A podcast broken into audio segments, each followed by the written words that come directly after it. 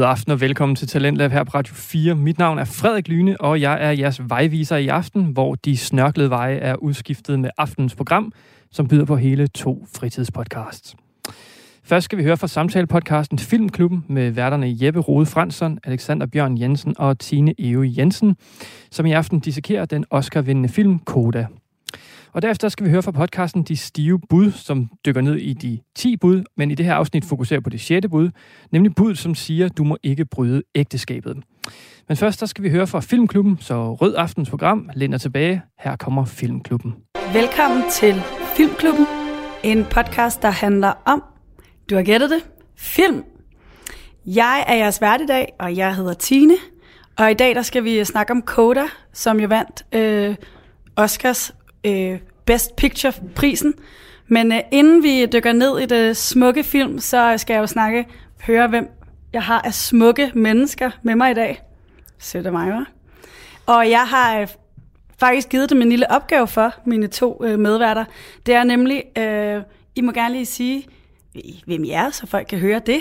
Og så må I gerne fortælle os, hvis nu I kunne have valgt en anden karrierevej end den, I har valgt i dag. Hvad skulle det så have været? Og lad os starte herovre. Den smukke mand i kasketten ved siden af mig. Jeg hedder Jeppe. Ja. Og jeg er med for Gud ved hvilken gang. Og ja, hvis jeg skulle have valgt en anden karrierevej. Jeg er jo socialrådgiver, ikke? Jeg tænker... Jeg gik jo med tanken efter gymnasiet om at søge på skuespilleruddannelsen. Mm.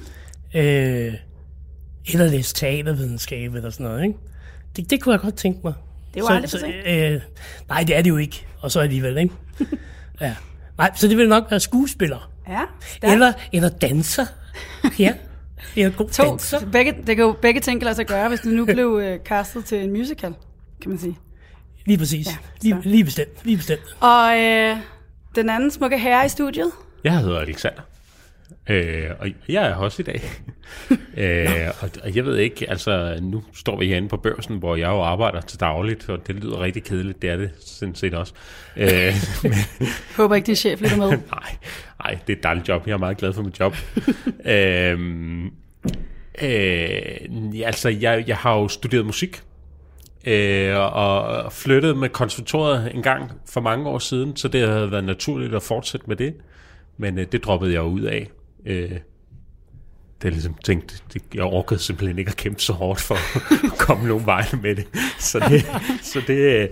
Men altså, da jeg var helt lille, var min kæmpe store drøm jo at blive arkæolog. Okay, lidt noget andet end en musikerdrøm. Og det tror jeg, du havde god til. Jeg tror, du havde en god arkæolog. Jeg tror også, du havde været en rigtig god arkæolog. Ja. Alright, jamen så gode valg. Så musiker om dagen og arkeolog om natten, kan man det? Måske omvendt, vil jeg sige. Ej, jeg vil også sige, så kan Jeppe være din danser. Ja, og hvad er det, du vil ud og grave i om natten, Bjørn? Kirkegård, eller? Grave robber.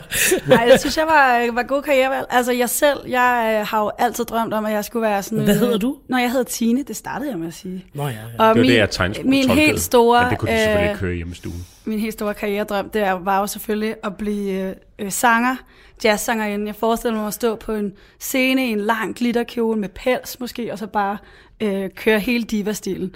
Men som lytterne jo meget nemt kan høre af min stemme, forholdsvis hæs, så jeg ved ikke helt, hvor langt den karriere vil gå. Det der er en god jazzstemme. Du har da sådan en dyb... Ja, men altså igen, det kan jo være efter det her afsnit, at vi 3 vi kunne slå sammen, så Jeppe danser, jeg synger, du laver musikken. Ja. Okay, fede muligheder. Og så kan Bjørn grave et skelet op imens. Ja, som arkeologen. Ja. Men tak, og grund til, at I fik... Vi lover at lige komme med lidt nærmere information til lytteren om, hvornår den begivenhed så foregår. Men grund til, at jeg lige stiller jer det her spørgsmål, det er jo fordi, at vi i dag skal snakke om Koda, som jo lidt skildrer det her med at være ung og stå mellem at skulle vælge sin egen lykke og sin familie. Og jeg synes derfor, det er altid lidt interessant at høre, hvis nu man kunne have valgt noget andet, hvad skulle det så have været?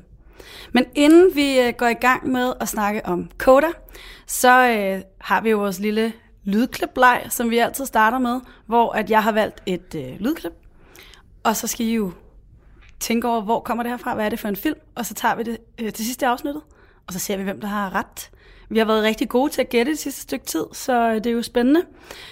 Og der er en lille med et lille måske ledetråd med her, fordi grunden til, at jeg har valgt lige præcis det her lydklip, det er, fordi det netop skildrer den her skillevej, om man skal vælge sin egen lykke, eller man skal gå i det, ens familie ønsker, man skal.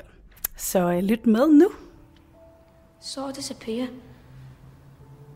Like I feel a change in my whole body. And like there's fire in my body.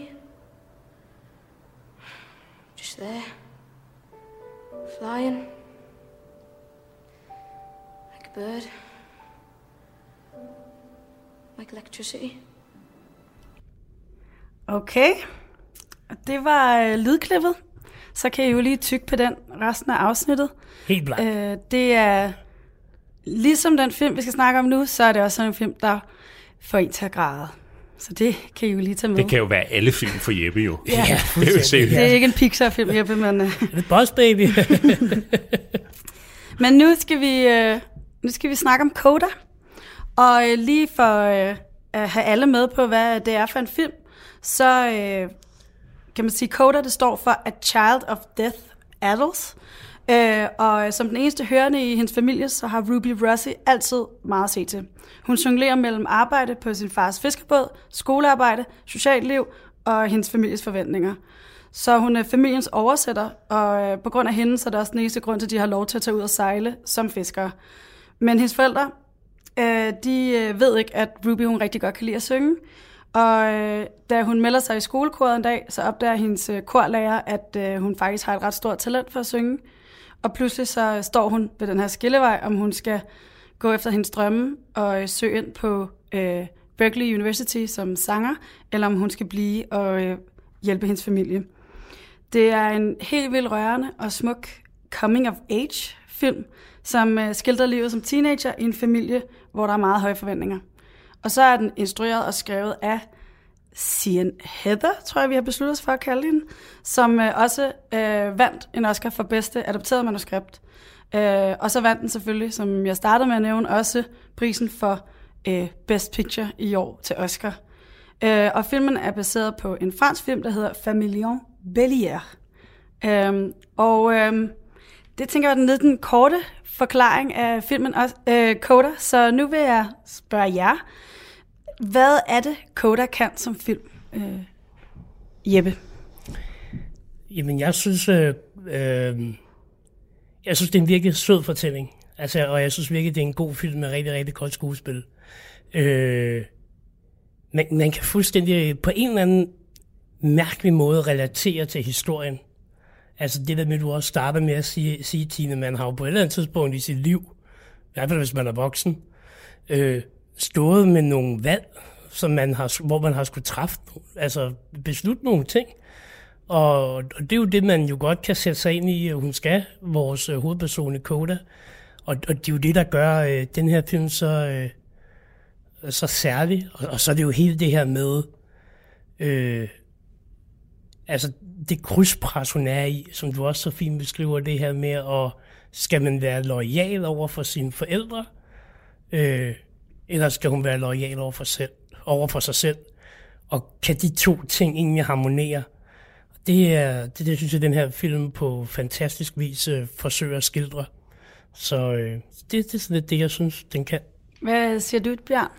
Jeg tænker, at den her film er lidt ligesom sådan en god lejlighedstale, ikke? Det er sådan en, den skal både få dig til at tænke lidt, til at grine lidt og til at græde lidt, og den gør ligesom alle tre ting, og du ved fra starten af, at det skal nok ende godt. Altså, det er du ikke et sekund i tvivl om. Og så på den måde er det jo meget sådan let film at se. Derfor er det jo heller ikke sådan den helt store, sådan gennembrydende, banebrydende film, men den er hyggelig, og den er god, og den er måske særligt, synes jeg, der hvor den er rigtig god i sin leverance af humor, altså hvor den virkelig sådan i sin timing og måden at gøre det på, bare er helt perfekt, og det gør bare, at den er sjov og kærlig at se.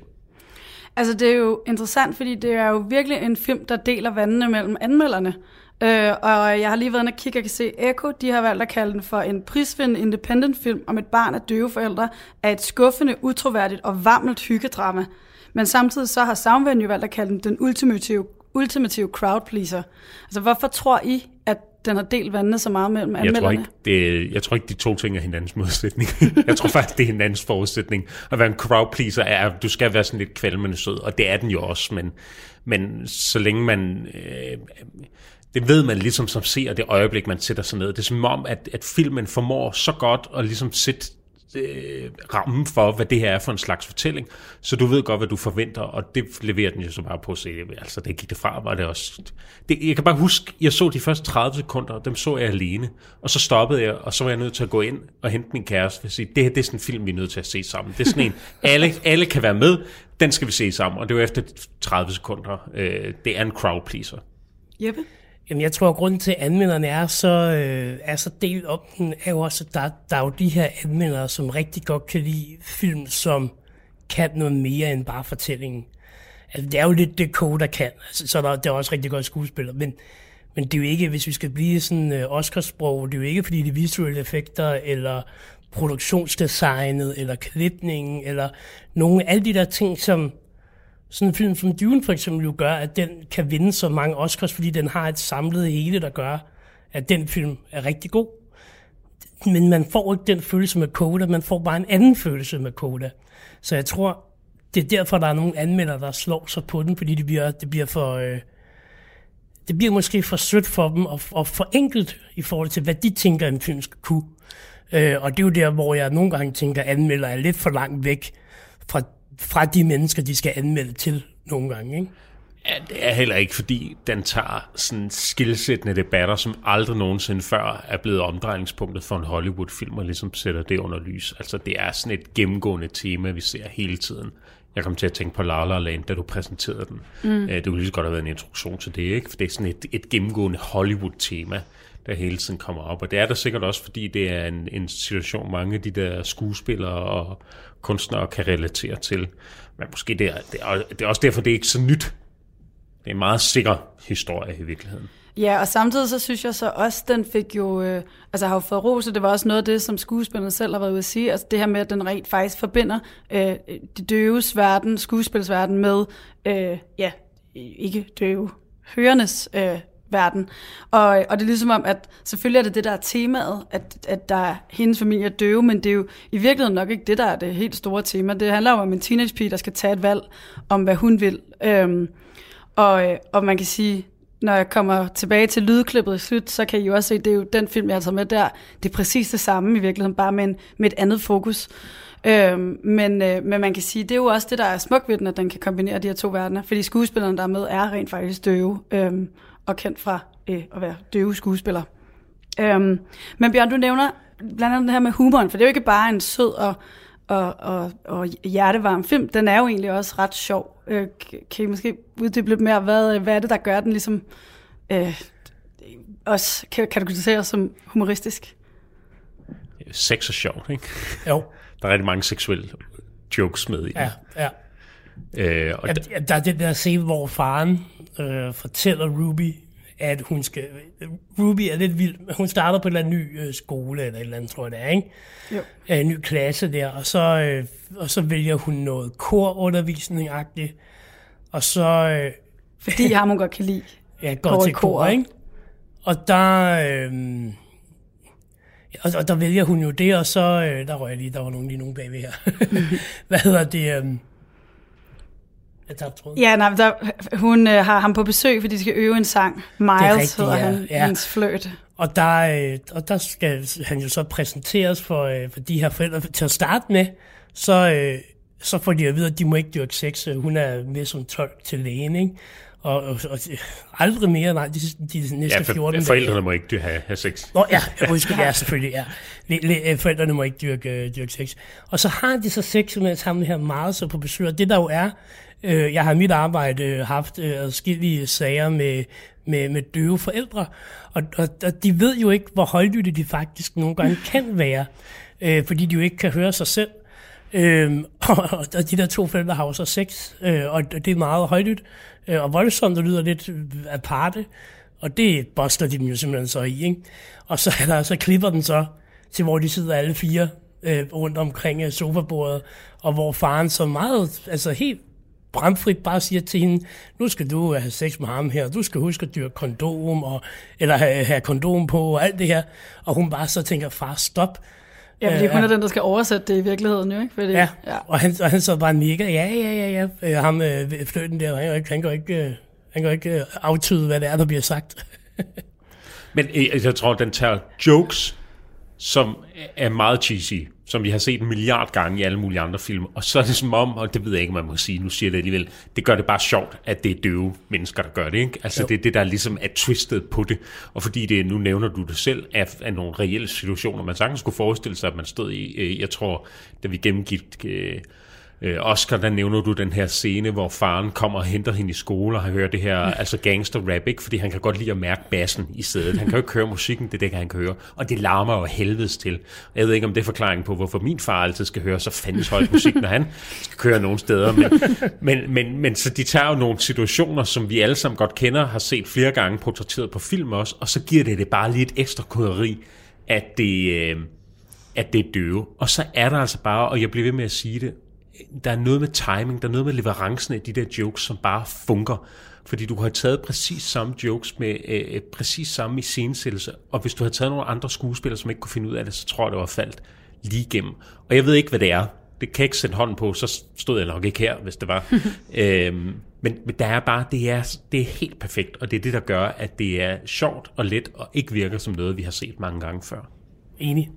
Og man kan sige, hvis vi skal tage det, for det er jo lidt det, filmen her især kan, som Jeppe også, du nævner, så det er jo ikke fordi, den trækker sig så meget på det visuelle eller noget andet, men det er jo skuespillet, der er en meget, meget stor del af, at den her film er blevet en succes. For jeg tror også, den måske i virkeligheden kunne have faldet til jorden rigtig meget, hvis det var blevet leveret lidt kikset, eller hvis det ikke har været lige så troværdigt.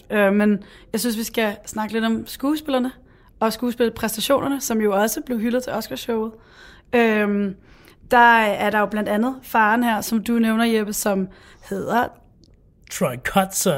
Ja, navnene, det er altså lidt, det er den svære for mig. Der har jeg en oversætter med i dag. Troy Kotsur, som vandt for bedste mandlige supporting actor. Det ved jeg ikke, hvad hedder det. Birolle, tak. Og det vil vi bare begge to siger. Siger alt om jeres tos humor, ikke? Jeg virkelig synes, det var sjovt. Vi er nødt til at slutte filmklubben herfra, fordi det går ikke det her, det kan vi ikke. Nej, men han vinder jo en Oscar og går op, og synes, jeg holder en af de bedste taler for året. Der var ikke særlig mange gode taler, men han holdt en rigtig, rigtig fin tale, hvor han blandt andet også gik ind i det her med altså døve skuespillers succes inde i det store Hollywood og sådan noget. Men skal vi starte med ham? Hvad synes I? I har jo allerede givet lidt udtryk for, at han... Men hvad synes jeg om ham som skuespiller? Der er jo rigtig meget af den her film, som jeg tænker bliver båret af Troy Kotsur, ikke? Det er så den der... altså det humoristiske del, det er jo i høj grad hans karakter, der ligesom er katalysatoren for meget af det sjove. Men det er også meget af det følsomme i slutningen af filmen er jo også kanaliseret ud gennem ham og Ruby, hovedpersonens forhold. Og det, jeg synes virkelig, det er et godt skuespiller, som flere anmeldere også ved at sige, så kan man jo virkelig mærke, det er noget, som ham her, Troy Kotsur, virkelig har lagt hele sin egen personlighed ind i. Da han holdt talen, der var man jo ikke i tvivl om, at okay, det er jo, han har jo nærmest bare været sig selv på det der filmlærred, ikke? Og det, jeg synes, det var virkelig, virkelig godt og rørende, og der er jo bare et eller andet altså ekstraordinært, når du ikke kan bruge din stemme til at formidle, og du er nødt til at bruge dine hænder på den måde, og samtidig bruge din mimik, så er det bare dybt rørende og imponerende på en eller anden måde også, fordi man bare ikke har de samme forudsætninger for at levere et godt stykke håndværk som skuespiller. Ja. Han er helt genial, og jeg tror også nærmest, vi alle sammen havde gættet på, at, nu skal ikke, at han vandt den Oscar, ikke? Fordi den er bare fuldt velfortjent, og vi har også talt om det siden tidligere. Helt enig, at det der med ikke at kunne levere på noget, der er så vigtigt for en skuespiller som sin stemme, ikke? Det må virkelig bare kræve ekstra meget af alt andet, særligt når du er langt hen ad vejen the comic relief i filmen, ikke? Jeg kender ham ikke fra anden, jeg har ikke set ham i andet, så også når du siger det, Jeppe, jeg er lidt spændt på at se ham i andet. Altså kan han andet end det her, eller var det sådan lidt et one-hit wonder? Det var det her, det var helt perfekt, han var helt, altså som skabt til den rolle, man kan have ligesom træde ud af det. Det er lidt spændt på at se. Jeg kender moren fra nogle andre ting, hun har lavet, men ham her har jeg altså ikke set før. Ja, og man kan sige, som du også nævner, Jeppe, hvis... Altså, man kunne jo mærke hurtigt, at det var hans egen personlighed, han har taget med ind i den her rolle. Så det kunne også være sjovt at se ham spille noget helt andet. Og han er jo den her altså, fisker, som har fisket hele hans liv, og hans far har været fisker, og han har sådan lidt farhumor, og gør hans teenager, der pinligt berørt og sådan noget. Og, altså, han er jo på mange måder også en, vi hurtigt alle sammen kan genkende på en eller anden måde. Og det er jo nok også det, der gør, at skuespillet, især i den her film, og især for dem, der ikke kan tale, at det sådan, de har jo også lavet nogle roller, som vi alle sammen hurtigt kan forstå og identificere os med, men det er jo jeg synes også, at han spiller, altså det er virkelig flot at mærke, hvor man kan virkelig mærke hans personlighed igennem alle de her ting, og det er i virkeligheden, som du også siger, Jeppe, sådan, en ting er den her sådan lidt træmand, der...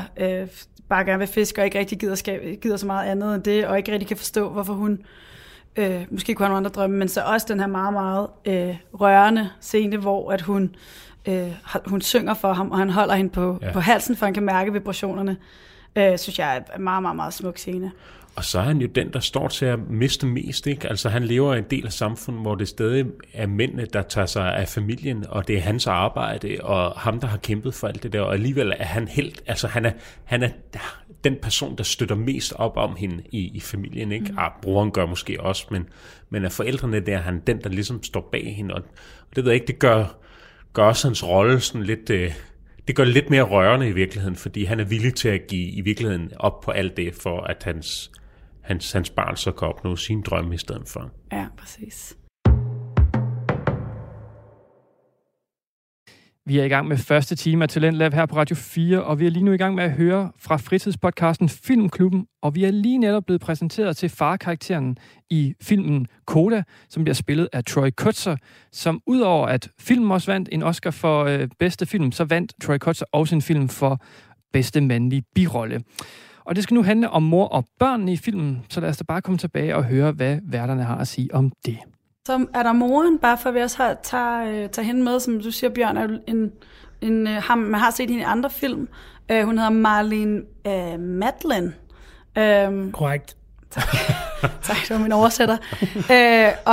Og hun, jeg synes i hvert fald, at nu har jeg kan ikke, hvad har du set hende i, Bjørn? I West Wing spiller hun en ret stor rolle, den der tv-serie om, det er Aaron Sorkin for øvrigt, der har lavet den, hvor hun spiller en døv. Så sjovt nok, for det er hun jo også i virkeligheden, sådan politisk analytiker. Okay. Fordi jeg får også meget fornemmelsen, at hun i virkeligheden spiller meget, altså har også sin egen personlighed med. Hun er meget mor, synes jeg. Og til tider også, det kan jeg også sige som den eneste kvinde i studiet her, hvor jeg tror, en mor måske kan være ekstra meget over for hendes teenagedatter og sætte måske lidt større forventninger til hende, når hun så også i forvejen er den, der hjælper familien rigtig meget, så kan man også fornemme, at det pres ligger også især fra hendes mor af. Men hvad synes I om hendes skuespil? Blegner hun lidt ved siden af Troy, eller kan hun leve op til standarden, skulle jeg til at sige? Ja, det synes jeg godt, hun kan.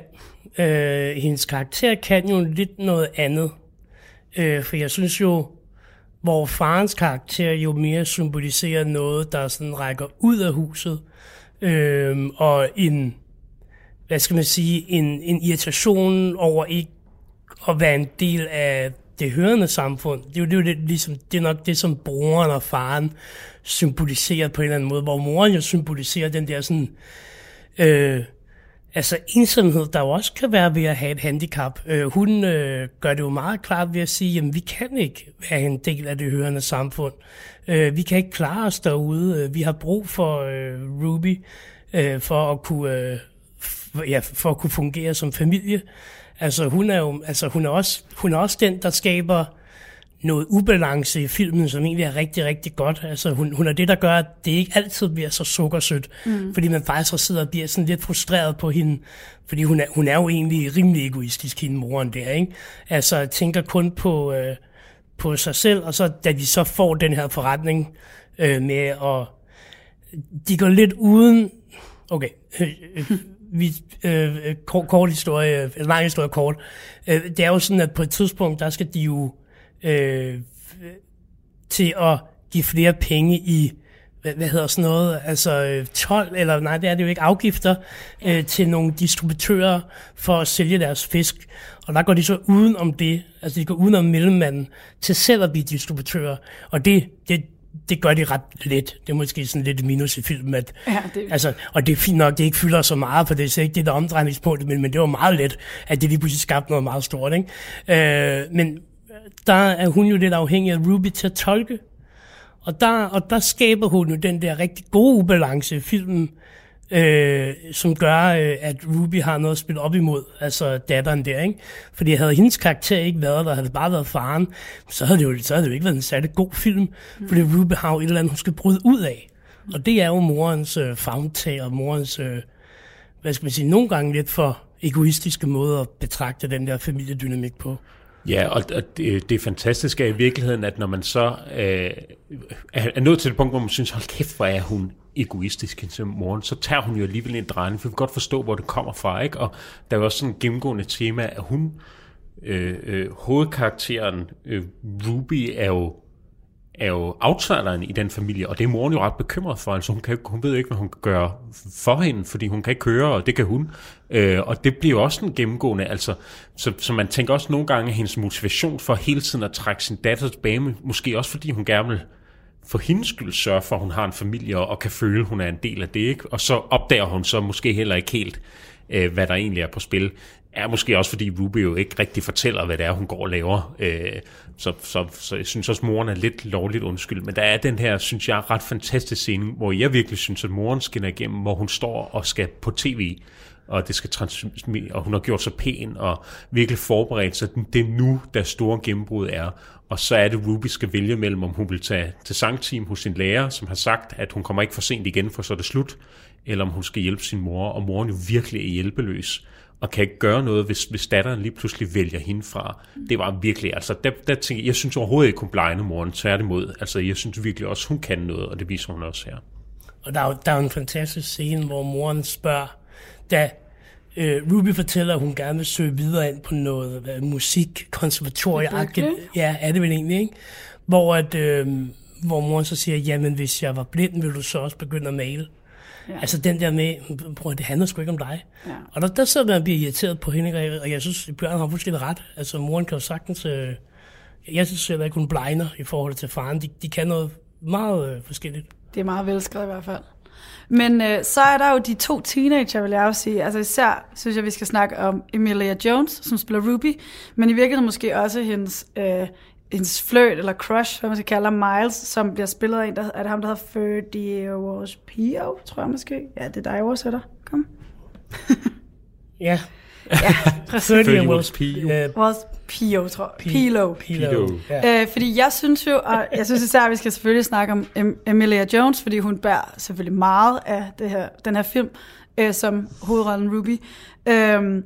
Noget af det, udover selvfølgelig det musikalske og sangstemmen og så videre, så synes jeg, at den her teenage-akavethed kommer virkelig meget til udtryk fra dem begge to. Og jeg oplevede i hvert fald at sidde og desværre indse, at jeg er blevet ret voksen, fordi jeg bliver sådan lidt irriteret over, kan hun ikke bare sige til hendes forældre, hvad det er, hun gerne vil, eller kan hun ikke bare gøre det, eller hvis hun er forelsket ham, så fortæl ham det, eller sådan. Og jeg synes, de er så dygtige til at...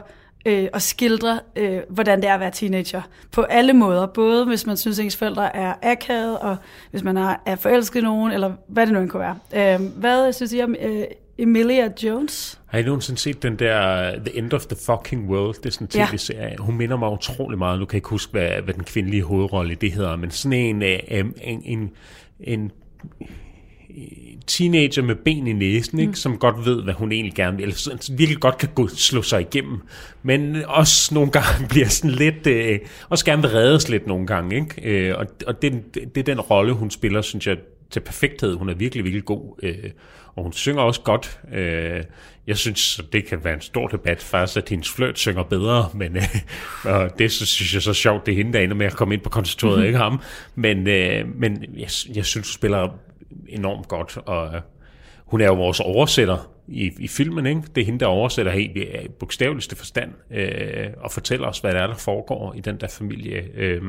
Så. Og hun har jo lært tegnsprog op til filmen, så det er jo også meget flot. Det har nok også været en nødvendighed, tænker jeg, ja, på et filmsæt, hvor så mange er døve.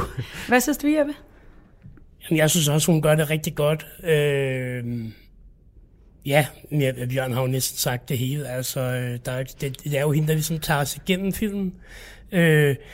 Det, der jo er godt ved hendes skuespil, er jo også, at hun jo også giver de andre plads, og det er jo, tænker jeg, jo lige så meget en instruktørs fortjeneste, som det er skuespillernes. Det her med på et filmsæt også at give hinanden plads til også at kunne lave skuespillet. Og der fylder hun bare tilpas. Altså, fordi man kunne også lynhurtigt komme i en situation, hvor hun overspillede, hvor det der teenage, som du siger, Tine, blev en irriterende faktor for filmen. Men det har lige præcis den helt rette balance, som det skal have. Og det, jeg synes, det er fremragende. Og så, ja, hun synger jo bare virkelig, virkelig godt. Og den der Joni Mitchell sang, der er, det er jo, det er også virkelig godt, ikke? Og så er der jo også noget ungdommelighed over hende, ikke? Altså, hun er jo 20 år i virkeligheden, tror jeg, eller sådan noget, ikke? Ja. Og skal jo forestille at være, hvad? 15, 16? School, ja, noget i den stil, ikke? Så det er jo også godt at kunne træde ind i den rolle, ikke? Og så synes jeg også, ja, den der sådan akavighed, teenagehed, som du også siger, Tine, jeg synes bare, det er også bare spot on ramt. Når hun bliver så pinlig og over sine forældres, og det kender man jo godt, ikke? Altså, ja. Der behøver man jo ikke døve forældre for at... Det er heller ikke være teenager for det, vil jeg sige. Nej, lige præcis. Ja, nej, overhovedet ikke, vel? Altså, så, og det er jo også det, der gør, at man kan genkende sig selv i meget af den der film, ikke? Ja, det er jo nok det, der som også... Som jo også, som også aftabuiserer meget i forhold til det her, sådan, the deaf community. Jeg tror, du kommer til at sige til at starte med, at det var title of deaf adults. Nej, Deaf adults. Ikke døde voksne. Ja. Nej. Ja. Ja, og så tænker jeg, altså jeg synes jo især, at der er den her scene, hvor Miles og Ruby, de skal øve, og de skal nemlig synge en sang sammen. Og ham her, den meget, meget ekscentriske sanglærer, Bernardo, tror jeg, han hedder. Bernardo, ja. Han vil jo gerne... han vil rigtig gerne have, at de her to, de skal synge, fordi de har de bedste stemmer, og de kan slet ikke få den der kemi, som han jo gerne vil have, skal opstå. Den er der jo ikke, fordi de er jo teenager, de kan ikke engang kigge hinanden i øjnene, og så skal de øve derhjemme, og det er her den famøse sexscene fra Forældrene sker, men hvor de så er nødt til at vende ryggen til hinanden og stå sådan lidt, og man kan se, de begge to bare, altså deres hjerter pumper bare, og det er jo det, der får sådan nogle voksne, som også til at smile lidt, fordi alle kan huske sådan et øjeblik, eller sådan, og det er jo det, der gør os gamle var, men som også... Jeg heller ikke, du skal trække os længere ned. Men som også bare det, der gør, at man... Altså, vi står jo alle sammen og smiler herinde, bare ved at snakke om filmen, fordi den har bare nogle scener, som er genkendelige og søde og sjove, ikke? Så... Yeah. Hvis man nu lige hurtigt smider ham der Leo Rossi ind, som spiller broren, kommer til at tænke på, at jeg engang så et interview med Meryl Streep for den der, har I nogensinde den der August Osage County eller sådan noget, hvor hun spiller sådan en sur kraftramt mor. Nej. Der siger hun i hvert fald noget, som jeg har bidt mærke i, det der med, at hun kunne ikke rigtig være på sættet sammen med resten af filmholdet, fordi hun var nødt til, når hun spillede, at kunne holde en distance, som virkede oprigtig. Hun er ligesom fjendtliggjort fra alle, ikke? Og det tænker jeg, hold da op, det må egentlig være hårdt. Et halvt år, så har du faktisk ikke rigtig nogen kollegaer, fordi du er så tro mod rollen. Når jeg kigger på de her fire, der udgør familien, så føles det, når man ser filmen, som om de har boet sammen 3 år som opvarmning til den her. Fordi det føles virkelig som om, at de en familie har været det altid. Ja. Det er en ret vild kemi, at de formår ligesom at få lavet i den film. Helt enig. Ja, det er faktisk rigtigt. Det har jeg ikke lagt mærke til, men det er egentlig rigtigt.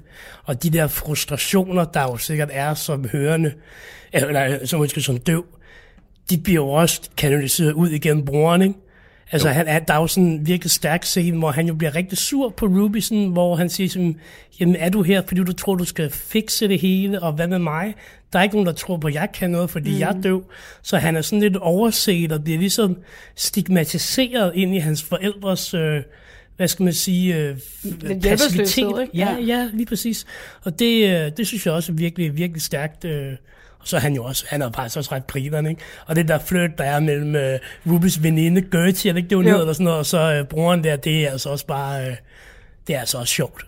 Ja, også fordi det er sådan, der er en ret fin scene, jo, hvor de flytter, hun er bartender, og han sidder, og først så prøver han sådan lidt med tegnsprog, sådan at pege sig frem til, at han skal have en øl, og så begynder de at connecte, og så sidder de jo, som unge mennesker jo gør, og så sms'er de jo bare til hinanden. Og det er bare sådan, det er en ret fin måde også at gøre den her tegnsprogsverden helt moderne, fordi selvfølgelig kan de da sagtens flytte, selvom de ikke kan tale med hinanden, ikke? Ja, det er meget, meget fine scener. Vi er stadig i gang med fritidspodcasten Filmklubben, som i aften kigger på den Oscar-vindende film Koda. Og vi er nu kommet til musikken i filmen, som på en måde også spiller en rolle i sig selv. Så lad os da høre, hvad de tre værter synes om musikken i filmen Koda.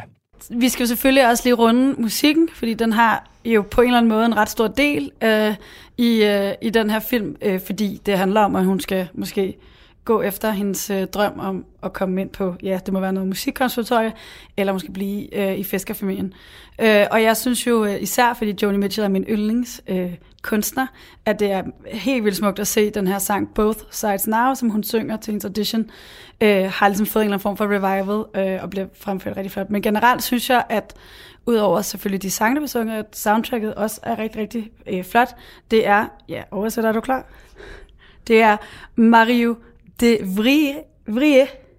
Er det rigtigt udtalt? Marius de Vries, vil jeg sige, ikke? Oh, ja.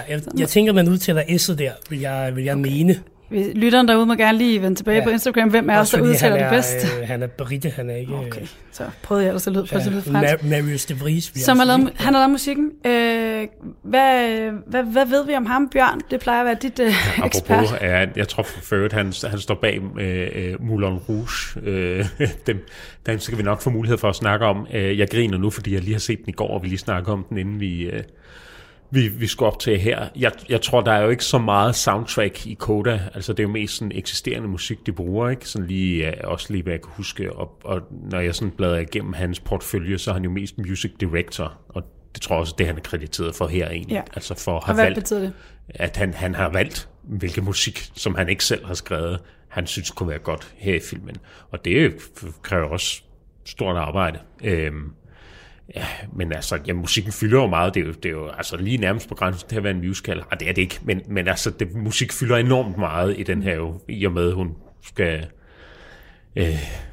søge på konservatoriet. Nu ved jeg ikke, jeg har jo selv været der, og det gjorde også filmen lidt speciel for mig. Altså, det var så klassisk musik, jeg studerede, men det der med at have en musiklærer, som du ser hver eneste dag, som bare din mentor, og hans betydning er bare alt for dig. Og hvis han afviser dig, så er det det. Altså, det skal du slet ikke finde ud af, hvad du skal derfra. Det synes jeg, det kunne jeg virkelig genkende i den her film. Det der med, at han siger, nu kommer du til tiden, eller slår dig af, vil mange nok sige, okay, hvor slemt er det. Men når man er i sådan en situation, hvor man virkelig bare, her er der en person, der kan hjælpe dig med at opnå din drømme, så fylder det bare enormt meget, hvad den person så mener om dig. Og det er den måde, de sådan underviser musik på og kører det på, det er meget autentisk og vagt i hvert fald ret meget genklang hos mig. Jeg må sige noget, og det kan godt være, at det gør lidt folk sure hjemme. Der findes tusindvis af mennesker på YouTube, der kan synge lige så godt som hende. Altså, jeg synes ikke, hendes stemme er ekstraordinær. Hun synger godt. Hun har sikkert gået på musikkonservatoriet rigtigt. Det ved jeg ikke, om hun har, men det kunne hun godt. Der er ikke noget sådan... Hendes stemme emmer ikke af karakter, der ligesom gør den ekstraordinær for mig. Og det var faktisk derfor, jeg siger, hendes fløjt, som jo så faktisk ikke kommer ind på konservatoriet, han har en ret sådan ikonisk lækker stemme, og det synes jeg egentlig, man skal lægge mærke til, når man lytter. Alle folk har været uenige med mig, men jeg synes faktisk, hans stemme var den fedeste at høre på. Ja, Jeppe? Ja, at det er Craig Armstrong, der har lavet musikken til Moulin Rouge. Det er ikke, han er music director på Moulin Rouge. Hvad hedder det? Soundtracket har jeg egentlig ikke rigtig lagt mærke til. Jeg synes egentlig ikke, musikken er det centrale i den her film. Altså, og heller ikke hendes sang, eller det, hun skal ind. Jo, det, hun skal ind på et musikkonservatorium, gør det jo selvfølgelig lidt specielt, og det, der er nogle ting der gør det lidt hjertevarmt og så videre, men jeg synes ikke, det er det bærende her. Og jeg synes ikke, musikken sådan... Altså, lige nu kan jeg altså ikke huske, hvordan musikken lyder til Koda. Ej, det skulle jeg have hørt det rigtig meget, det derfor. Ja, det kan godt være derfor. Men altså... Så... Yeah. Men, for der er den her scene, hvor hun skal optræde, og forældrene alle hører det, og hvor de vælger at køre scenen helt ud. Og det er jo en ret lang, altså den bliver, jeg ved ikke, bare 5 minutter eller sådan et eller andet. Det er lang tid i en film i virkeligheden. Og der sker jo ikke så meget andet, end man kigger på forældrene, og så kigger på dem synge. Og så er der lige et perfekt øjeblik, hvor de laver sådan Sound of Metal, hvor de lige skruer ned for lyden, så vi kan få det fra deres point of view-agtigt. Ikke? Men det synes jeg altså, musikken spiller ret meget, og ret bærende i en scene som den der. Også i den scene, som er jo næsten den mest følelsesladet, hvor at hun oversætter sangen med tegnsprog, og på en eller anden måde, så som om de forstår musik nu, ikke? Når de ser, hvad hun laver. Så jeg synes, musik er et ret bærende element, og bliver brugt meget flot. Ja, jeg tænkte lige præcis det samme, som du siger her, Bjørn. Altså, der den her Sound of Metal, som var nomineret sidste år, tror jeg, vi gætter os frem til sidste gang, vi snakkede, hvor man jo følger også en musiker, en heavy metal trommeslager, som langsomt mister hørelsen. Og der er lydbilledet bare meget interessant, fordi den bliver ved med at skifte mellem. Altså man følger det ligesom fra hans hørelse af, og hvor det bliver ved med ligesom at forsvinde mere og mere. Og jeg synes nemlig også, der hvor den virkelig faktisk, hvor jeg synes lige fik et nøk op på det var, hvor der er den her scene, hvor ja, hun optræder til et eller andet, Ruby optræder til et eller andet skoleforårskoncert, og alle sidder og græder, og forældrene sidder bare og kigger rundt, og kan jo ikke høre noget, og så lige så skifter lydbilledet, så der bare er helt stille. Og det synes jeg, der var noget meget rørende i, at de kunne se, at der var en masse mennesker, der var meget, meget rørt af deres datter, og de aner ikke, hvad det er, hvad de rørte af, og hvad der er sket. Og så synes jeg jo, altså hendes audition-scene, hvor hun synger Both Sides Now, og hendes forældre sniger sig ind til audition og sætter sig op, og hun oversætter på tegnsprog, fik mig fuldstændig tudet løs. Altså, den kan stadig få mig til at græde. Så. Ja, det er heller ikke, fordi jeg er uenig i, at de scener er, hvad skal man sige, ret gode og vigtige. Når jeg bare tænker på sådan, hvad skal man sige, the score, altså i filmen, så er det jo sådan et gennemgående træk igennem en hel film. Og der synes jeg ikke, musikken sådan er et bærende element igennem hele filmen.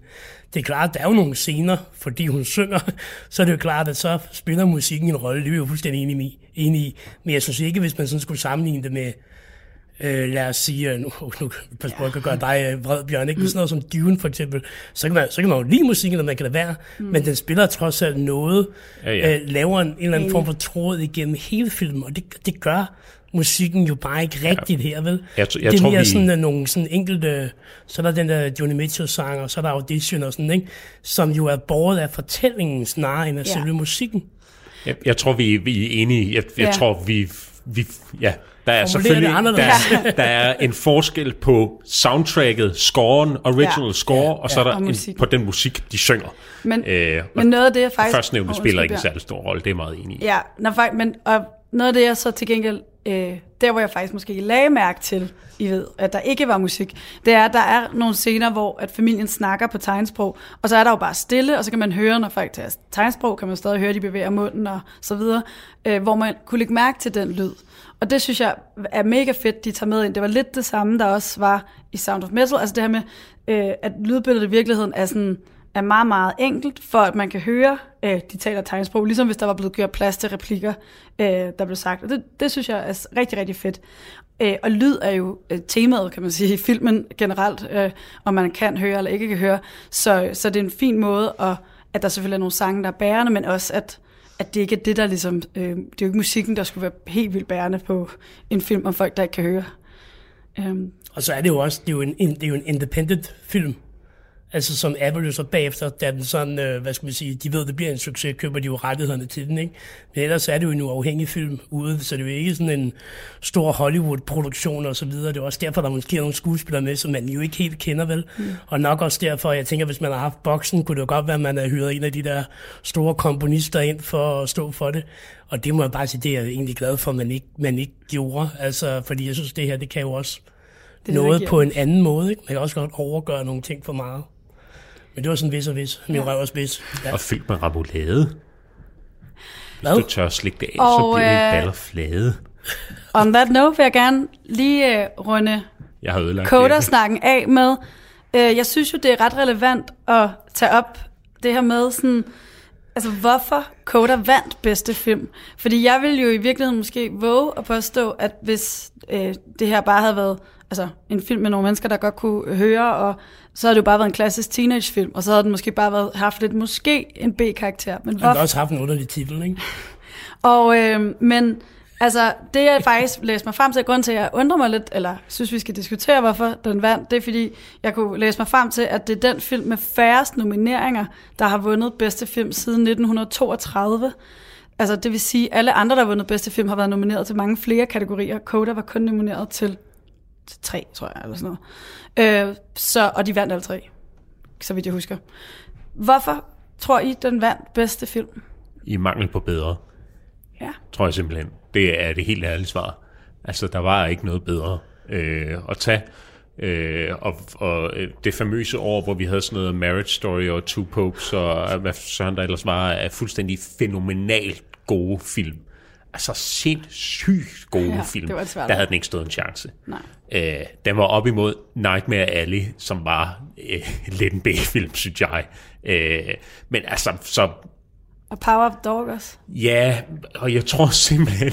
Jeg genså Amy Schumers startmonolog der, hvor hun siger, jeg har ikke set nogen af filmene, fordi de er simpelthen for lange og for svære at forstå. Jeg fatter dem ikke. Ja. Og det kan jeg godt lidt følge, fordi det felt Koda havde været op imod, har været meget sådan svært tilgængelige film, vil jeg synes, man godt kunne sige.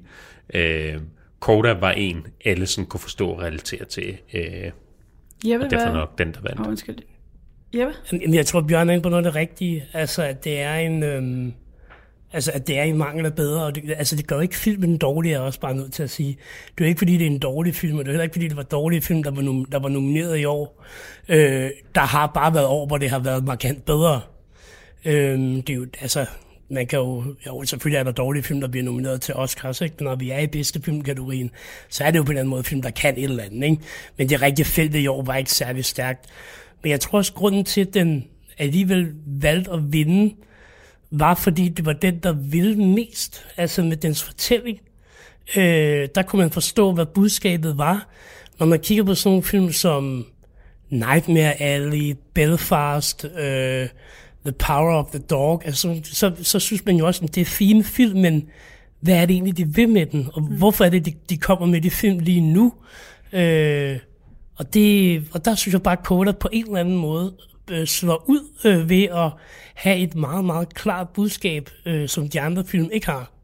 Og så mangler den alt muligt i forhold til de andre film, og det har jo nok noget med budgettet at gøre og alt det der, ikke? Men jeg synes, det var fedt, at den vandt for bedste film. Det sjove er jo så, at det er efter års streamingkrig den første Oscar, der nu går til et streaming-studio, altså ikke en af de sådan etablerede Hollywood-studier, og det var så Apple, der fik den, fordi de lige i opløbet nåede at købe sig til rettighederne. Lige præcis, ikke? Hvor man kan så sige, Power of the Dog er jo Netflix, altså film through and through. Coda er jo den første film, der vinder som et akronym. Altså et ord, der er sådan initialer, altså et forkortelse. Okay. Ja. Det er det. Jeg vidste faktisk ikke, Koda var en forkortelse. Koda er også en musikalsk term. Ja, jeg tænker også, man vender tilbage til det. Men det er også, det læste jeg i hvert fald, og det er med vilje, at man har valgt det som. Ja, hvor er man smart. Så passede det lige det hele, ikke? Ja. Men jeg synes, altså, det er meget det samme, I siger, men jeg er jo så sådan en, jeg er jo en sucker for den her slags film, og jeg synes jo, at det er så fedt af en film, hvor der ikke er alt muligt visuelle effekter og alt muligt andet lir på, at det er sådan en, der vinder. Og jeg håber, at det er mere den slags. Altså, jeg elskede jo Marriage Story. Jeg har ikke set den igen, for jeg frygter den dag, jeg skal se den, for jeg græder så meget. Altså, men jeg elsker de der film, hvor vi bare følger nogle mennesker, vi tapper ind i deres liv, og så går vi ud igen. Og jeg synes virkelig, det er fedt faktisk i en verden, hvor vi går så meget op i at udvikle teknologi og alt muligt, at det er sådan en af film, der går ind og vinder bedste film. Og særligt fordi alle de andre, apropos for at nævne tilbage, streamingstudier og filmstudier havde brugt så mange penge på at føre kampagne for deres meget svært tilgængelige film. Og så synes jeg bare, at det sådan, genforfrisker ens tiltro til Oscar-akademiet, at i sidste ende, så er det sgu bare den bedste, der vinder. Ja, jeg er helt enig. Så vi skal jo give den nogle stjerner, nogle Oscars. Den har fået 3 allerede jo fra akademiet. Hvad giver I dem? Bjørn? Fra 0 til 6 jo. Jeg ved det. Og det har jeg været meget i tvivl om. Jeg tror, jeg ved det ikke. Jeg var ret op at køre over den lige efter at have set den. Jeg synes, jeg virkelig den var god. Altså, jeg tror, jeg ligger på mellem 4 og 5. Skal vælge en? Jamen, det ved jeg godt. Og jeg er også lidt bange for, at jeg på en eller anden måde lidt, synes jeg, uforskyldt har fået ry for at være sådan en, der synes, at alle film er dårlige. Eller. Vi har lidt en tendens for tiden, dig og mig. Så det er jo dejligt, vi snakker om en rar film, ikke? For og alle har været enige. Nej, jeg giver den 4. Du giver den 4. Jeppe? Jamen, jeg tror, jeg giver den 5 ud af 6. Og grunden til, at jeg ikke giver den 6 ud af 6, det er netop, fordi den mangler alt det andet der. Altså, havde man smurt noget mere, altså havde den haft et større budget, og havde den smurt noget mel på, eller hvad? Mere på, mel på, ja. Jeg vil også lidt ved, at det grabsmil ud over det, så det var godt. Nej, altså havde den haft sådan lidt stærkere visuelt udtryk, havde, hvad skal man sige, den der stemning været stærkere i forhold til, hvor er det, vi sådan rent geografisk befinder os og sådan nogle ting. Der er jo nogle ting, der du godt kan skrue på, hvis du havde et større budget, ikke? Så det er derfor, den ikke ryger helt derop. Men altså, jeg synes, det er en fremragende film. Mm. Altså, jeg plejer jo også altid at være den kritiske, der ligger nede mellem 0 og 3 stjerner, men jeg giver den 5 stjerner også. Fordi jeg synes, ligesom du siger, Jeppe, jeg synes, det er en virkelig god film. Det er en film, jeg gerne vil se igen. Jeg har jo brystet mig ved at sige, at de sidste mange film, jeg har set her på det sidste, har været rigtig dårlige. Det her var den eneste gode, jeg har set. Og jeg vil anbefale alle at se den. Den er virkelig god. Den ligger på Blockbuster, ved jeg, og den ligger på UC. Ja, det er en Apple TV, ikke også? Eller? Jo, det gjorde den ikke, det jeg skulle se den. Hvis man skal, man kan i hvert fald lege den, ved jeg, på UC og på Blockbuster, så det er bare en anbefaling. Og for det fåtal af mennesker i den her verden, der har Apple TV, og ligesom så nok mig, spørger hver eneste dag, hvorfor man egentlig har det, fordi der ligger fandme intet på det, så kan det være, at du er heldig at finde Koda der. The Tragedy of Macbeth var på Apple TV. Ja, det er rigtigt. Det er rigtigt. Det var så et års medlemskab, jeg fik ud af det. Og nu skal I... Jeg havde jo et lydklip med til jer. Nå ja. Og det vil jeg nu lige spille for jer igen, og så skal jeg høre, hvad I tænker. Saw disappear. Like I feel a change in my whole body. And like there's fire in my body. Just there. Flying. Like a bird. Like electricity. Og det er det, I får. Nej, jeg tror, jeg har en idé. Så jamen, vil du starte, Bjørn? Nej, ikke hvis Jeppe ikke har en idé. Altså, jeg er helt blank. Altså, man kan jo tydeligvis høre, det er noget britisk, ikke? Og vi er også oppe nordpå med den der accent. Så hvad kan det være, Jeppe? Jamen, jeg er helt blank. Altså, det kan også være hende der... Ronan der, ja, hun har jo sådan en fantastisk vanvittig accent. Hvad fanden? Kunne det være Lady Bird? Ja, hold kæft, hvad vi siger Lady Bird. Og Bjørn? Nu bliver du helt i tvivl, kan jeg se på dig. Nej, det var da irriterende, at du skulle starte så. Vanvittigt, hvis det er den, at jeg simpelthen lige sjusser mig frem til det på den accent.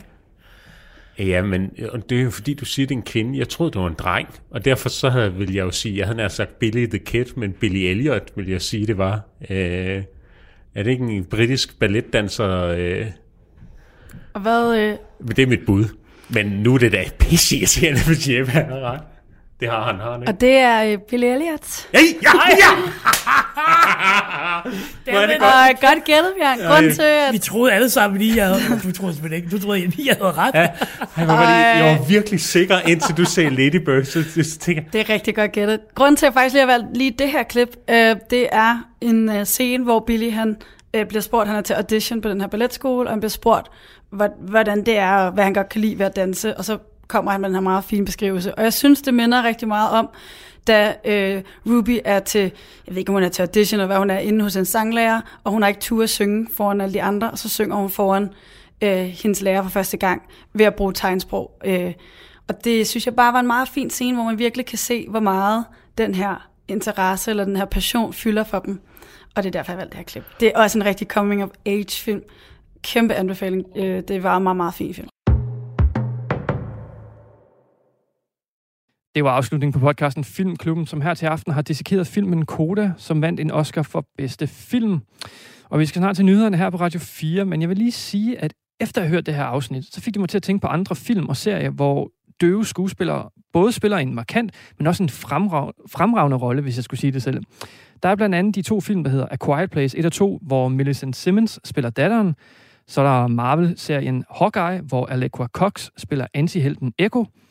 Og så er der også Marvel-filmen The Eternals, hvor Lauren Ridloff spiller den lynhurtige superhelt Mark Carey. Jeg vil gerne lige sige, at de er alle værd at se. Men vi skal til at runde af på første time, og Talentlab her på Radio 4. Vi er tilbage til time 2, hvor vi skal efter nyhederne, hvor vi skal høre podcasten De Stive Bud, og det er som sagt lige efter Radio 4-nyhederne.